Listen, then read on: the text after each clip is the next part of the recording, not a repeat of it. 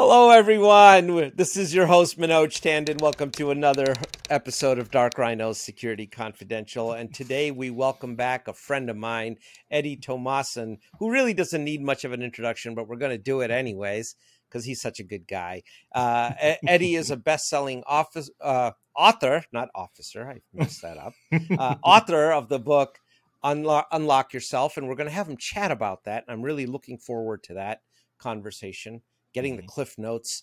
Uh, he is a podcaster. You can find him on LinkedIn and you can find him at all the podcast outlet. So he's he's got a lot of things in the works, and we're asking him about that here as well. Uh, on what's happening uh, with the world of podcasts with him. Uh, he's a well known speaker. He's uh, been documented on media. He's made a lot of appearances. He's an expert in cybersecurity, all around general good guy. Uh, just honored to have him here. It's always fun when you're around here, Eddie. Thanks for being here today. Absolutely, Manoj. Thanks for having me here, my man. I don't know if I I don't know if I give myself that expert title in cybersecurity yet, um, but hopefully I don't disappoint. ah, you, you don't. I mean, I I think um, all the quote unquote experts, if they acknowledged how little they know, uh, we would we would better cyber yep. in general because it is a problem of the people. And as you said before, we started this podcast, you know, people need to be people. And I think that's a brilliant theme. In fact, start us off there, Eddie. What what do you mean by that? Let's let's get into that. Man, so people are people. Like, I mean, I feel like to different people that may mean different things, right? But how I perceive it and how I internalize that is we're all flawed individuals. We all have our own self, like things that we're we're self uh, righteous about, or things that we have our own egos and things that we want to fulfill in our own selves, right?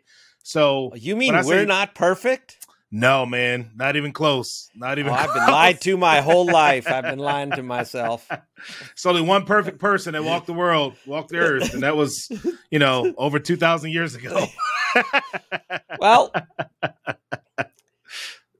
there you go. That's an impossible standard. So, exactly. So, but overall, man, I just think that that thought process of people have to be people is you got to kind of build that in. You got to you got to think and allow people when you think of from a leadership perspective, you got to allow people to make mistakes, right? You got to foster environments where I feel as though people feel comfortable making mistakes and don't feel ashamed for making mistakes, but then also um as a person, you should also be able to call out when people are going too far off a deep end, right? Instead of being so sensitive about whether or not you're doing something wrong or somebody's telling you you're getting some criticism or something like that. Um, I, I feel like now I'm just rambling a little bit, but this thought process of people will be people it, or people have to be people is it's just a it's a simple thing, man. Like people just need to understand that we're all flawed individuals, right? And we're going to make mistakes along the way. And at some point, you have to course correct, right? You got you got to figure out how to have a team of people around you that's going to help you course correct, or you got to be able to do that on your own. I sage advice. So now, tell us. So is a little bit of this what's in your book, Unlock Yourself? Yes and no. So I would say the the main principle of unlock yourself is really based on this idea of leading yourself, right? Um, okay. I love, uh, probably heard of John Maxwell before, right? The, yes. He, I call him like the godfather of leadership. He's written the most books on leadership ever, right? I think he's up to like 75 or 76 books or something like that on leadership. And he said, leadership is easy when you have to lead other people, it's hardest when you have to lead yourself right? And you have to the hardest person to, in the room to lead is yourself because you can be up on stage or you know you could be in a position or a role and you can have the leadership title but if you're not good at leading yourself people are going to going to follow your example right? It's kind of that old adage of people will do what you do not do what you say right? So if you're doing practicing the wrong things and having the wrong actions wrong attitudes that's going to be what gets kind of infused into the team that you're leading right? So unlock yourself, how to earn the success you were born to create goes through this process of how to lead yourself, right? How to put yourself in a good environment where you can win with like win yourself, win with people, and then win in life. That's pretty much the the three um, subsections of the book. But the unlock you is basically an acronym, right? So you go through the entire process of a formula that's getting you to a point where you're actually unlocking yourself, right? So, so give us, a, so get walk us through the acronym then. I, am okay. curious here. So, oh, so the, you know, I, I, I was a big sucker for Cliff Notes. I, I love that. Yeah. It's like let's go through the abridged version. Hundred percent, hundred percent. So the so the U part of it is upshot. Your upshot okay. is more so like your big dream, big goal. Like I always tell people, you you, you kind of don't know where you're headed until you know where you're going, right? Like you got you got to have some kind of vision of what you want your life to look like. I tell people all the time, don't think about what do you want to be when you grow up, but instead think about what do you want your life to look like? Let's say 5, 10, 15 years from now. What kind of house do you live in? What kind of car do you drive? How do you spend time with your family? What does that time look like? Because you're going to make different decisions on the vehicle that's going to get you there compared to uh, just deciding like, oh, I'm gonna be a doctor, right? Like that that doctor may get you more money or get you some status in society, but it doesn't give you the most flexibility with your schedule if you wanted to travel right. and spend time with your family and do all kinds of different things from that perspective, right? And I'm not right. saying that doctor is a bad role. I'm just saying take that into consideration when you look at that upshot and what you want your life to look like, right? Okay. Um, the end part is negativity, right? in in life, once you tell somebody your big dream, your big goal, things you want to accomplish, you're always going to have negative people that tell you that you can't do it, right? And I always oh, that's people, a given. Yeah, hundred percent, hundred percent. So I tell people all the time, you want to limit the negative, right? Cap the negative is what I typically call it. Cap the amount of negative influence that's going to be coming into your life because you're going to have enough people telling you that you can't, right? Which moves into the L part of the unlock, which is listening. So instead of listening to all the negative, you want to start listening to the positive, right? Listening to the people who tell you that you can do something compared to always dwelling on the people who continuously tell you that you can't, right? So that's the L part of the unlock. The O is optimize your growth environment, right? So it's basically okay. as- associating yourself with people who are growing in the areas that you want to grow in, right? Like they have success, they have fruit on the tree in this world of cybersecurity. Is saying, hey, like this person has created incredible security uh, environments, right? They created incredible security teams. They've developed the skill sets, not just all be- based on like the credentials, right? But they're a great person. Start surrounding right. yourself with different individuals like that so that you can continue to grow and put yourself in an environment where you feel as though you're not getting left behind, right? It's kind of like that natural competitive side of things. Um, right. So that's that's that piece. The C is choices. So choices is is I think in at the end of the day, it's what's going to get you to success or not, right? Like we can we can choose to do wrong or we can choose to do right. But the thing about it is you need to understand how those choices impact on your day to day. If you make positive choices that compound over time, those choices are going to lead to a much better life. But it kind of looks looks like a bell curve, right? So the way I look at it is like, have you ever read the book um, The Slight Edge or heard of Darren Hardy's book The Compound Effect? I've heard of Compound Effect. So I take the Compound the Effect. Edge. Yeah. Okay. I think Slight Edge is older. Darren, I say Darren Hardy because it's kind of similar books and what they communicate. Okay. Um, but it's basically like this idea of compounded choices, right? So like if you if you look at a curve, you know, a regular graph, and you look at a curve that typically starts to happen up up front while you're moving towards that upshot, that goal that you're looking to accomplish, yep. it looks like every small positive decision you make, it's like no movement. You're just stagnant. It's a flat line. It doesn't seem like anything positive is actually happening, right? But eventually, somewhere down the line, it's because of all this compounded like good choices. It's a bell curve that sweeps up right? And you start to create or hmm. receive or experience incredible amounts of success, incredible amounts of accolades, things like that. But the same thing is true from the other perspective. You can make decisions up here. Let's let's just instead of making it this big lofty goal about dreams and everything else, let's just talk about weight, right? You can choose to work out every single day for 15 minutes, right? Or you can choose to eat a bag of chips every day for the rest of your life which one is going to get you the results that you want. Early on, you might not see any results from that bag of chips. But once you get into like year two, year three, year four, and you're eating a bag of chips every single day, you're probably going to go like down downward spiral somewhere into somewhere like that you don't want to be health wise, right? But they so your taste so choices. good. I know. I, I still, I mean, like chips is not really my thing. My thing is, uh, what do you call it? Uh, peach rings. I love peach rings. So every once in a while, especially on road trips, I I have peach rings. But that's when I pretty much limit myself is just to eat peach rings on road trips. but um, but yeah, that's the choices side of things. The K is knowledge. That's what the K stands for. Is basically understanding that you don't know what you don't know, right? So the more that Yeah. you can you continue to educate yourself and, and be a lifelong learner and understand that you've never really arrived fully in any position that you found yourself in, you, you always need to continue to grow your knowledge, right?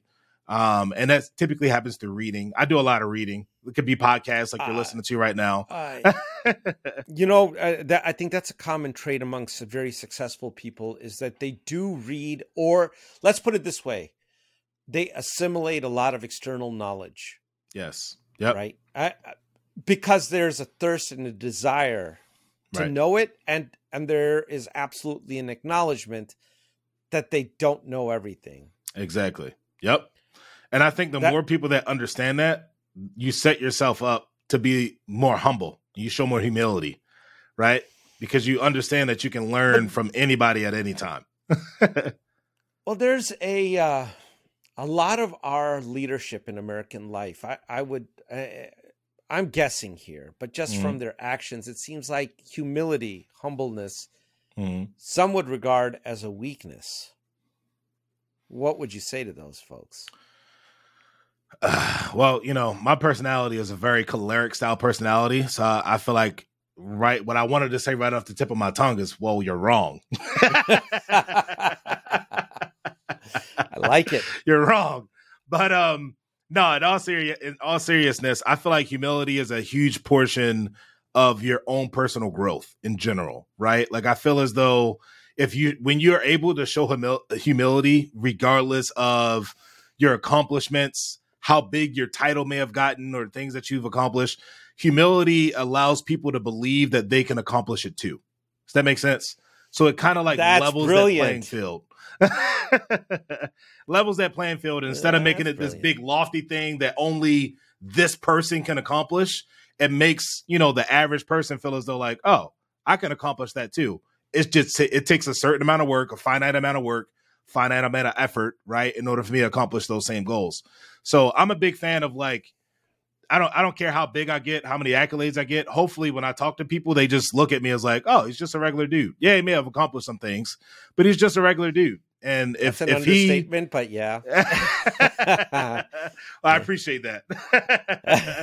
but I say that all the time, man. Even when I, you know, used to go back and, and speak at high schools and things like that, and you know, y'all have some kids come up to me like, "Man, you played D one, and man, you did this, and man, you did all these other things," and I'm just like, well, listen, I mean, like, I, I appreciate the accolades, and I know for you that may seem like this big, huge, crazy feat, but at the end of the day, you can do the exact same thing, man. All it takes is some good grades and you willing to put yourself out there, either in some kind of sport, right? Um, and and just being persistent, like that. It sounds simple, right? And and it is simple. The hard part is just doing it. The biggest gap in life is between knowing and doing. Like most of us know what the heck we need to do, we just don't do it. we think about it. well, uh, or they have to really question is the so w- when you look at the very first part, upshot, yep. is there you might have you know some lofty goal as part of your upshot Yep. because it sounds good, but you really don't. Your heart's not in it, right? Right. Right. So the upshot doesn't have to be this big thing that okay, I'm going to be like a, a brain surgeon, or I'm going to go to the moon, or you know, I'm going to be the next Nobel Prize winner, whatever that might be. Yep. Um, there's just as much value in an upshot like that as there is in saying, you know what, I am going to develop a new way to run food banks that feed a lot more people. right. Yep. and your heart might be in that. I guess that's the thing because what what you just mentioned is that people know what they need to do, but they're unwilling to do it. I think they know what they might need to do for an upshot that they may not be really mentally aligned with, but they like saying it. Exactly. So there's this. You, that's you, why. you got, that's why I mentioned early on. Instead of thinking like, don't think of what I want to become. Right. Don't think about that. Think about who do you want to be. Right. It's a, it's a different thought process. So like, and the way I look back at it is take these fundamental questions. Think about when we was kids. Everybody's going to relate to this because when we were kids, what did mom and dad ask you when you were a kid? Oh, well, what do you want to be when you grow what up? Be when you grow oh, what do you want to be when you grow up? What do you want to be when you grow up? What do you want to? And like as an eight year old, nine year old kid, you're supposed to be like be able to answer this question. Like I, I don't know. Like I'm gonna be a doctor, I'm gonna be a lawyer, right? Because like you said, it's it's something that sounds good to say, right? Right. To whereas though if you if you take that question out and stop asking people what do you want to be when you grow up, you ask them how do you want to live it forces you to answer a different question. It forces you to understand what brings you like like happiness and value and content. And then you start to build a life around that compared to building a life around the position. You're building a life around how you want your life to look. Does that make sense? that makes a lot of sense. And those who are looking, in fact, to transition to cybersecurity, this has direct implications to that. Yes. Yes, hundred percent directly because you should answer that question for yourself. Yep, uh, and that's going to drive how you're going to become that contributor, uh, and, uh, and and that's at a much lower level. But the same concept, what you're saying, is a wonderful life concept, and it's mm-hmm. a fundamental shift in thinking. Exactly. Another thing there, though, is the N. So the negativity. Yeah. Do you have any suggestions? There's always negative people. That's just mm-hmm. a given. Okay. Yep. I, I can tell you as an entrepreneur, I I never met any I, I can't I'm trying to who said that I should do other than my wife. My wife was mm-hmm. the only one that said, you know what? If you don't do this now, you're just gonna cry about it for the rest of your life. So just just do it. Right. And I think she did it to get stop the crying. Yeah. But, but almost everybody else was very, very negative. It's like, why right. do you want to leave a great corporate gig? You're making all this money. You got this, mm-hmm. that, blah, blah, blah. Why do you want to leave? You're going to find a lot of those. How do you get over the biggest negative, which is yourself, the self doubt? Mm-hmm. So I love, I love that you brought that up, and I, I'm going to answer your question with a story, if that's okay. Please do. I remember a time when I was a kid, right? And I grew up in a single family or single mom household. So my mom, she was the cook of the family, right?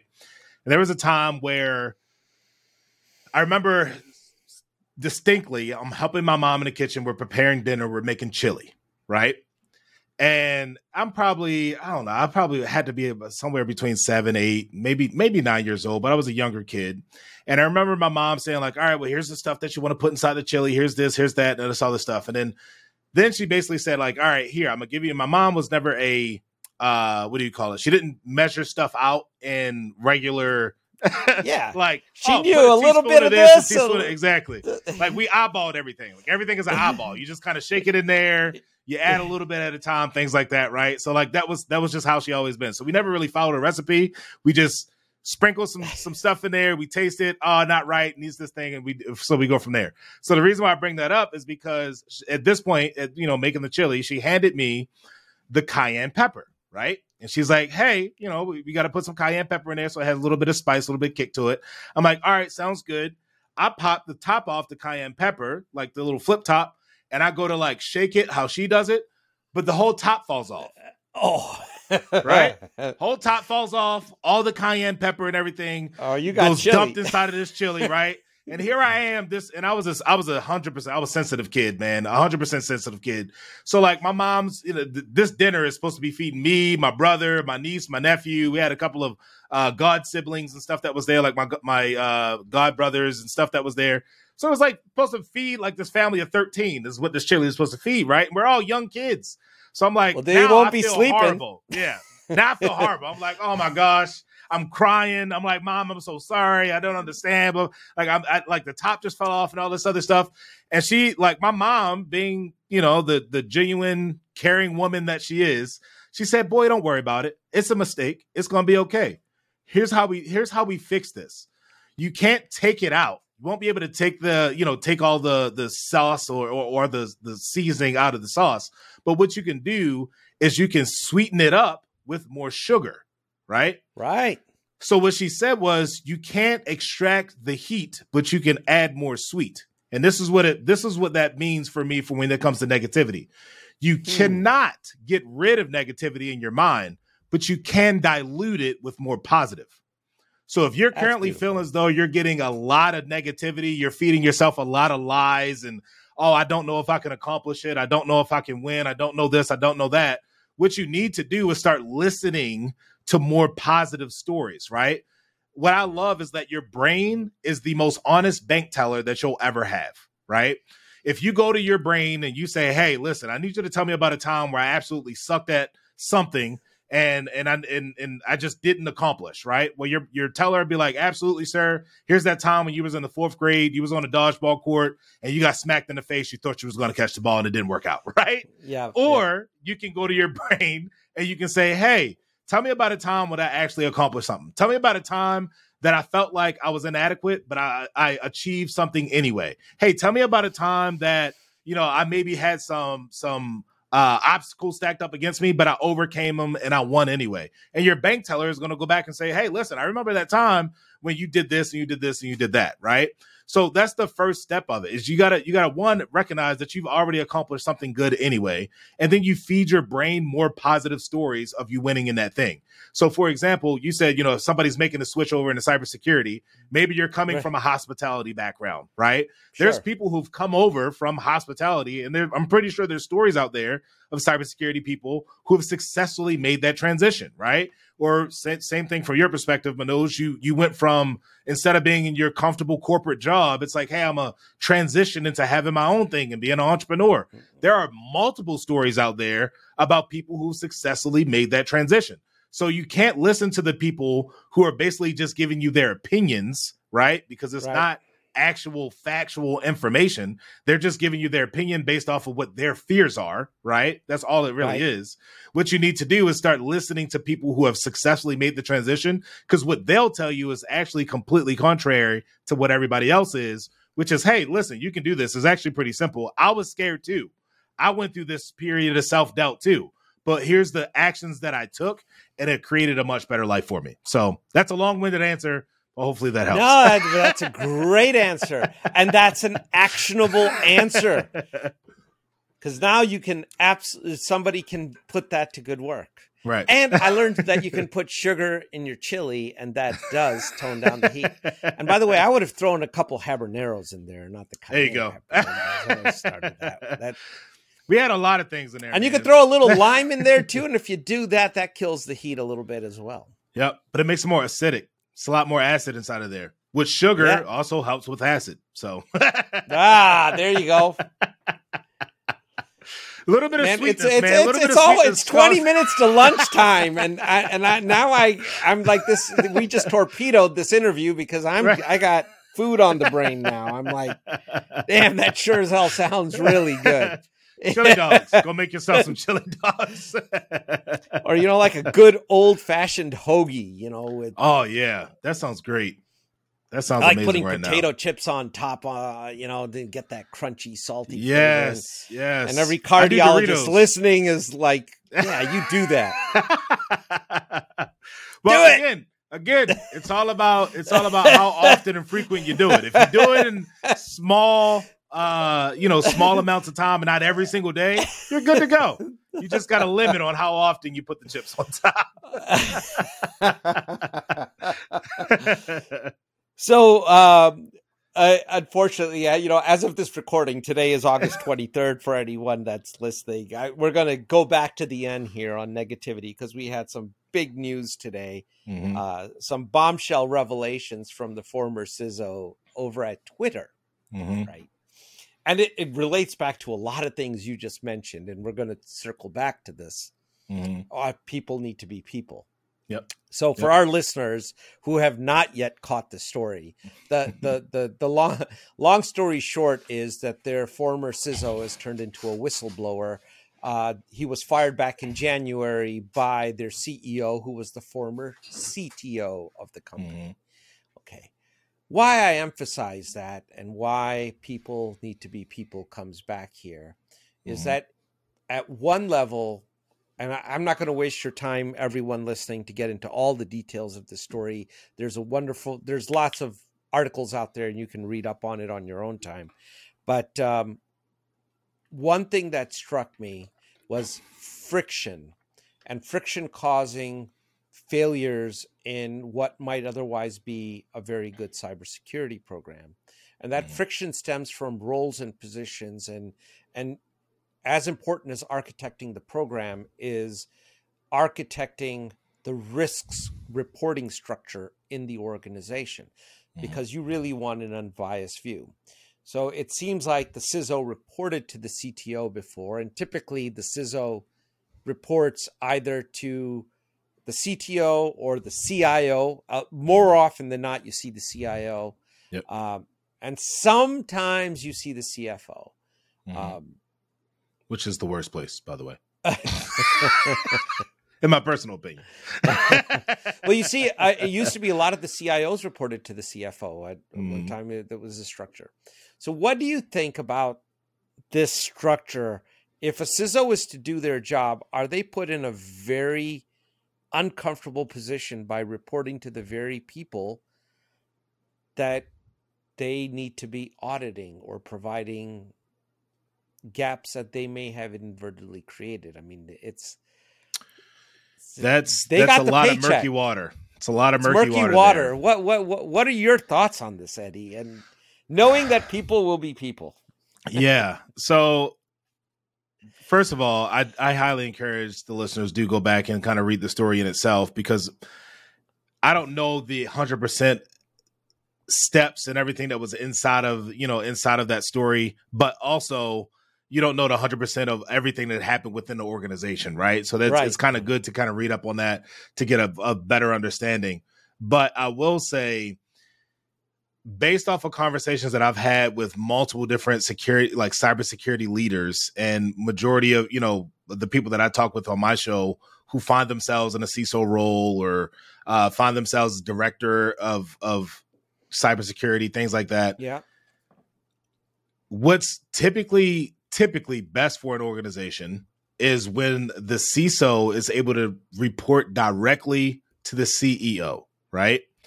And the primary reason is because, like you said, if you're reporting to a CTO and your job as a CISO is to audit the CTO, then there's a direct conflict in, in between what you feel as though you can tell your boss or how much uh, right. flexibility you have to communicate, like, hey, we're doing some things wrong depending on the ego of the person that's in that seat. And yeah, and that puts that condo in Florida in jeopardy. Yeah, exactly. Exactly.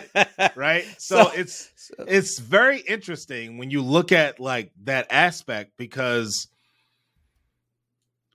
us, I, I personally believe when you look at true business structures, the further you are away from the CEO as a as a chief person inside of the business, the less influence you have on your your thought process, you, you know, the things that you share, the things that you believe in actually being implemented into the business itself, right?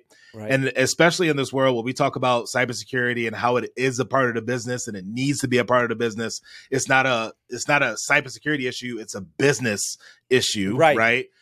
I think the best way to communicate that in a physical like a physical outward way of, of understanding that is by giving them that seat at the table not underneath somebody else that's directly reporting to the CISO. Does that make sense? Or I'm sorry, directly it, it reporting does. to the CEO. So, right. And I guess I, have been a proponent of it, and I've heard the counter side to it that mm. having the the CISO underneath the CIO is a good thing because you don't want to create yet another wall or another department, mm. uh, and and then you know you you've got isolation again, and now you've created a different type of friction there. Mm-hmm. But ultimately, the big question here for all companies is who owns the risk at the end of the day, right? Mm-hmm. And and that is the CEO. It's the board of directors yep. of the company. Yep. Right. And they need to be cognizant of how best they can get an unbiased view of that risk. Right. Regardless right. of where it may take them. Exactly. Yep. at the end of the day, you shouldn't. You, as a CISO, you shouldn't be afraid to expose vulnerabilities inside of your organization to the CTO because you feel as though your job is in, de- in jeopardy, right? Like it's it's your it's, it's it's your job to make sure that data is secure within the organization, right? Information is secure within the information inside of the organization. Yeah. So inside of your your job, your daily activities, your team identifies vulnerabilities within the organization. You shouldn't feel as though, oh snap, I should not report this to my CTO because I might lose my job, right? Or I should not go over my CTO's head and tell the CEO or tell the board because my CTO is going to be like, "Hey, you made me look bad. Now I'm going to lose my job."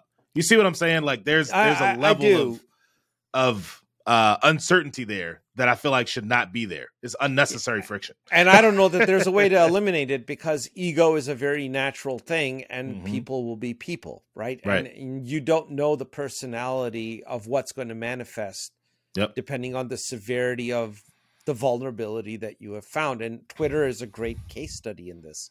As yes. everybody who can read it read that story in its uh, unabridged form, right?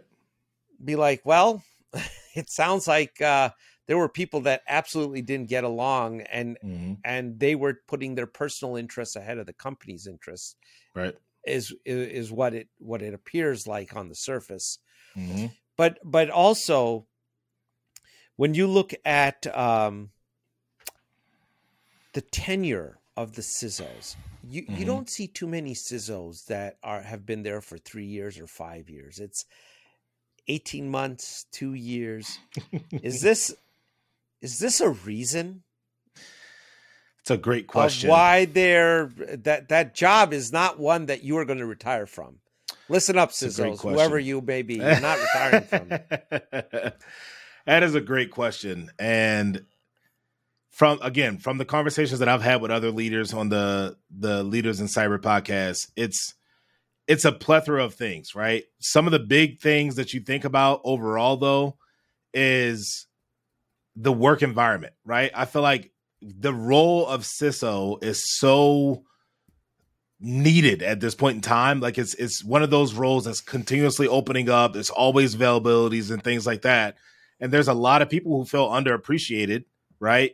they overworked and underappreciated inside of a role that they're currently in or maybe like you said there is friction in between management and like what they feel as though the security team needs and then what the business is willing to pay for right? So you try to find different like you then you, as a CISO you're like all right well if you're not going to respect my thoughts and respect what I'm trying to do here then I'm going to go and, and try this somewhere else right? I'm going to try to basically implement this somewhere else which obviously it, it doesn't create the most uh, what do you call it? Structurally sound security teams right? If you're just kind of bouncing around from one organization to the next organization and things like that. But again i think that comes back to um, a, a, business it's a business issue. It's a business problem of where that person reports right?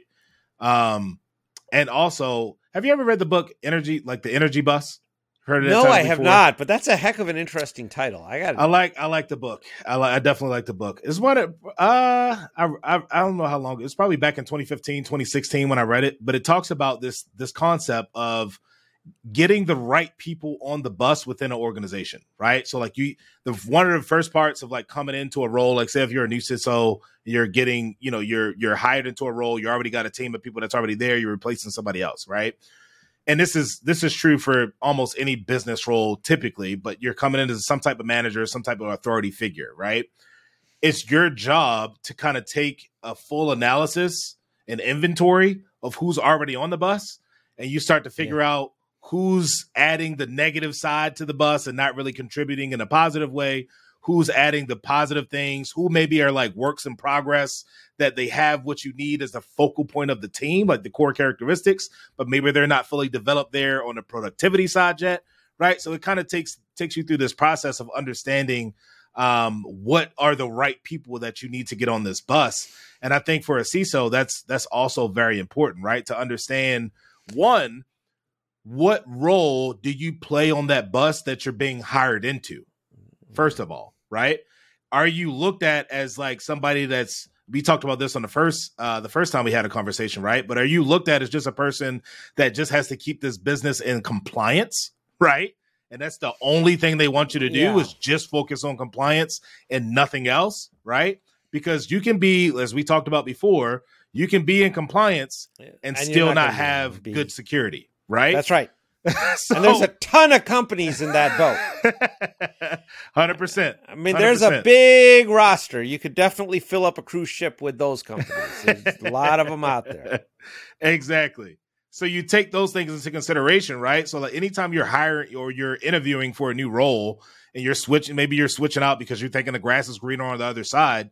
That's one thing to understand. Like, is this company just going to be more of the same, just in a different place with a bigger paycheck, right? Or is this an environment that you feel as though when they bring you onto this bus, you're actually adding value and you're able to be a part of some type of cultural change or change that's happening within the company where security takes precedent and not it's not an afterthought of all the other business decisions. So I, I guess um, this is. I'm going to ask you this question, but I'm going to Oh no. I- I- but I'm going to consider it from the CEO's point of view. So okay. C- CEOs who recognize that they're they may have walked into organizations where the culture was not conducive to openness. I Mhm. mean, it's it's not like that's an uncommon scenario. There's there's a lot of that going on out there. Are those organizations better off hiring a virtual CISO, regardless of their size, rather than to bringing on a full time CISO into the environment That's to get a great real, question. unbiased view It's of a what great needs question. I would say again, it depends, right? I feel like it definitely depends. If I would say small to medium sized business, yes, you probably want to do a vCISO. Now, in larger enterprises, I'm gonna go. I'm kind of going off uh off of just an overall thought. I think you can do both. So, so the reason why I say that is because I feel like a vCISO some most of the time, if if you have a good vCISO, they'll come in and do a full analysis, and like you said, is unbiased of the people that's there. And if they do their job right, they'll also get feedback from different sections of the business. Right? It's like they're trying to understand the day to day of what's happening in accounting and the the day to day of what's happening in HR, the day to day of what's happening in these different areas to understand how the business itself utilizes technology in their day to day lives, right?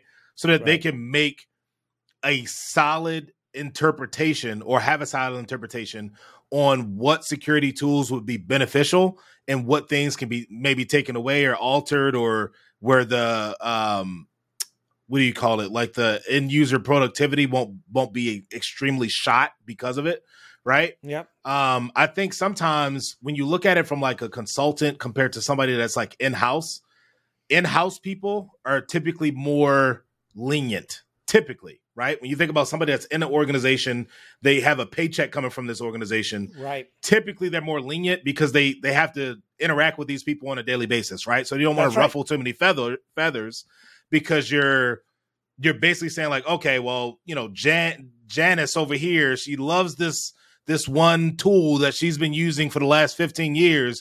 I don't want to switch up too much on her and, and do these different things right? We're we're like there's it's a blessing and a curse right? Because you you don't want to mess with the productivity of Janice but at the same time you might want to make some different changes. there. exactly you got a big vulnerability.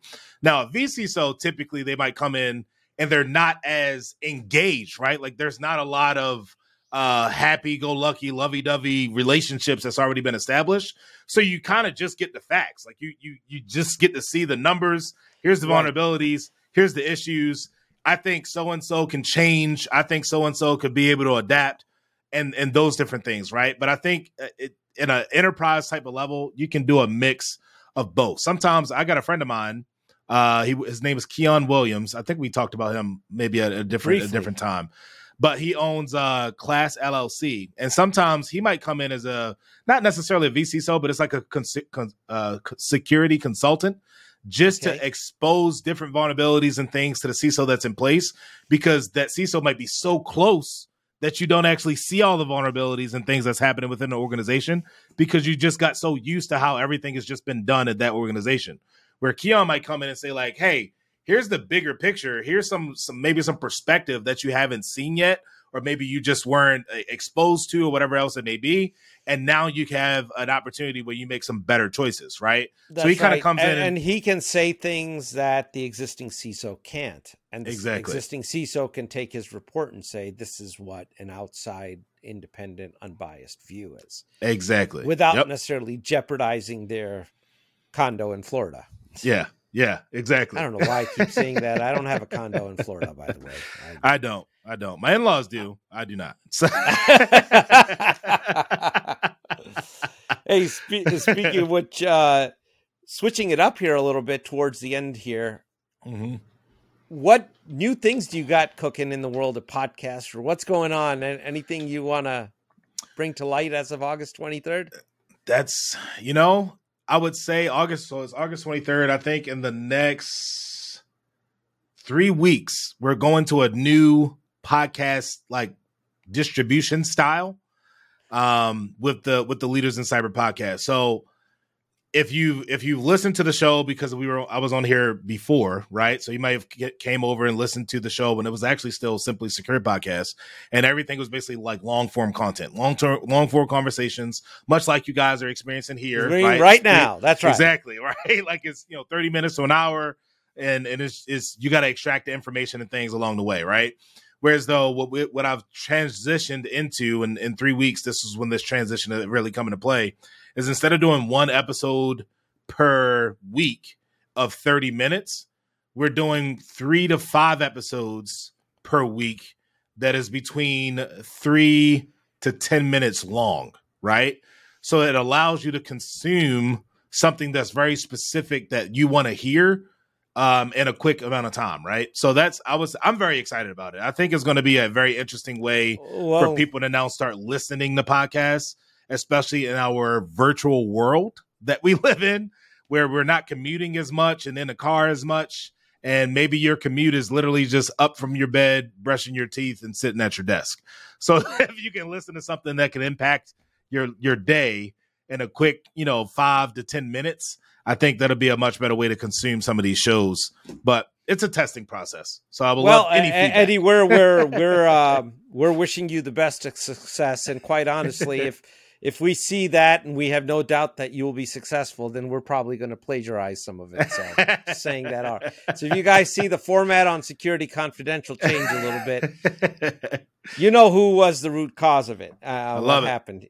Everything is shared anyway, man. Nothing's nothing's completely my own thought. I actually got this idea from a marketing podcast compared to a cybersecurity podcast, but it it completely applies just into the way that we look Sure. at life today. Couldn't agree more. Well, Eddie, th- thank you so much for being here. As always, it's a pleasure. Uh, you know, we know you're not going to be a stranger. We're going to see Absolutely you back. We're going to connect with you once your new format, a couple months in, once your format's up and running. Would love to chat. And, uh, Absolutely. we can discuss what's going on. Absolutely. Thanks again for having me, Manoj. It's always a, co- a great time having a conversation with you. And uh, I can see this. Uh, obviously, we talked about this the first time, but a continuation of the foundation of a relationship that's going to be a good one for years to come because you're you're just a fun guy to chat with. I uh, and you are as well. I, it's it's great having you here. It's always an honor. Appreciate it, my man. Take care.